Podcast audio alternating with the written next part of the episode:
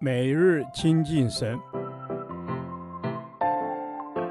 唯喜爱耶和华的律法，昼夜思想，这人便为有福。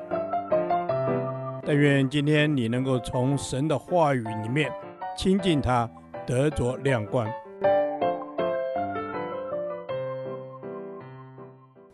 提摩太前书第四天，提摩太前书二章九至十五节。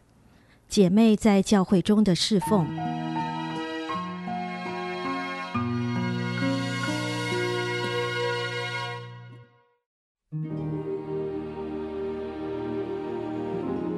又愿女人廉耻自守，以正派衣裳为装饰，不以编法、黄金、珍珠和贵价的衣裳为装饰。只要有善行，这才与自称是敬神的女人相宜。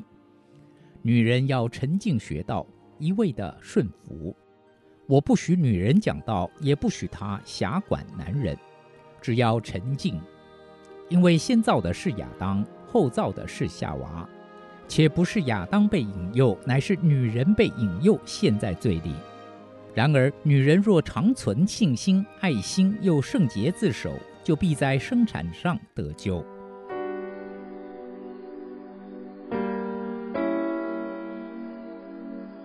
在当时犹太的社会里，女人的地位相当低下。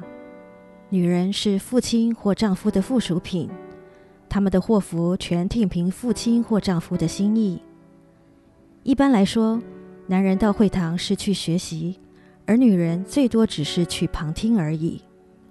男人可以担任读经员，若是女人去读，就会损害会堂的尊严。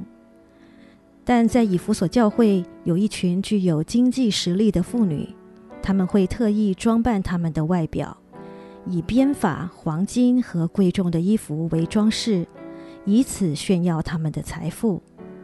所以保罗警告以弗所的姐妹们，不要学习这种浮夸的作风，反而要沉静地学到，在安静中学习，并全然顺服，这样才配称为基督徒。当时以弗所教会的部分妇女也受到假教师的谬论与诱惑，因此保罗不许女人讲道。这里的讲道又称为教导。当时这一群有经济实力的妇女想问鼎教会管理的权利，在聚会中教导真理。保罗生怕他们教导错误，所以他不许女人讲道。他并不是打压妇女在教会的服饰。而是受到当时特殊的背景影响。实际上，保罗对妇女的侍奉采取开放的态度。他曾与教会女性领袖建立良好的侍奉关系。例如，菲比是坚格里教会的执事，百基拉与其丈夫亚居拉都曾教导过亚波罗。犹太教的假教师深受犹太教的影响，认为生产是不洁的。这想法影响以弗所教会的一些妇女，所以保罗对这错误的理解做出教导。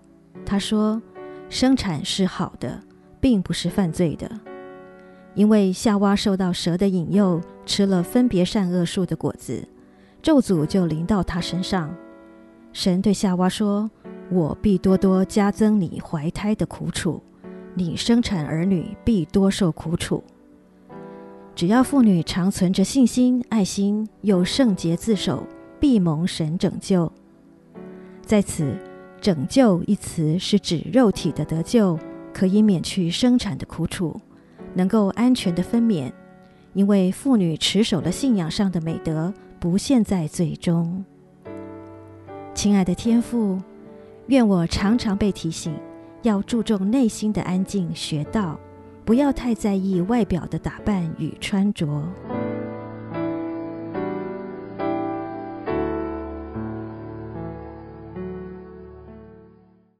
导读神的话，提摩太前书二章十五节。然而，女人若常存信心、爱心，又圣洁自守，就必在生产上得救。阿门。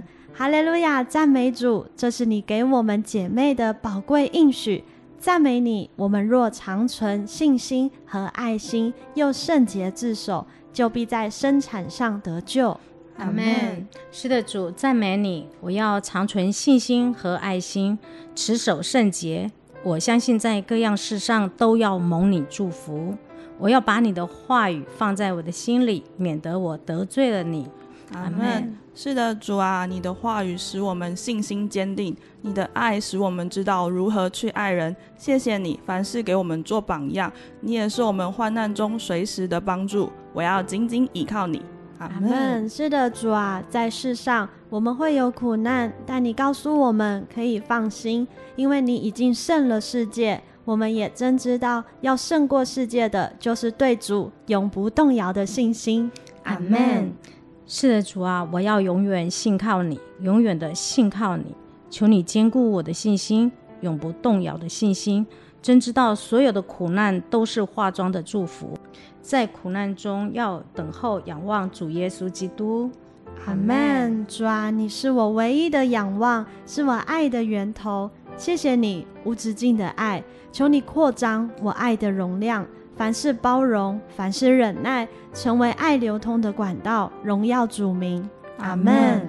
是的，主，我们活着为要荣耀你，荣耀这位圣洁公义的主，所以我们要圣洁自守，远离污秽淫乱的事，才能坦然无惧地来到你施恩宝座前，与你面对面。阿门。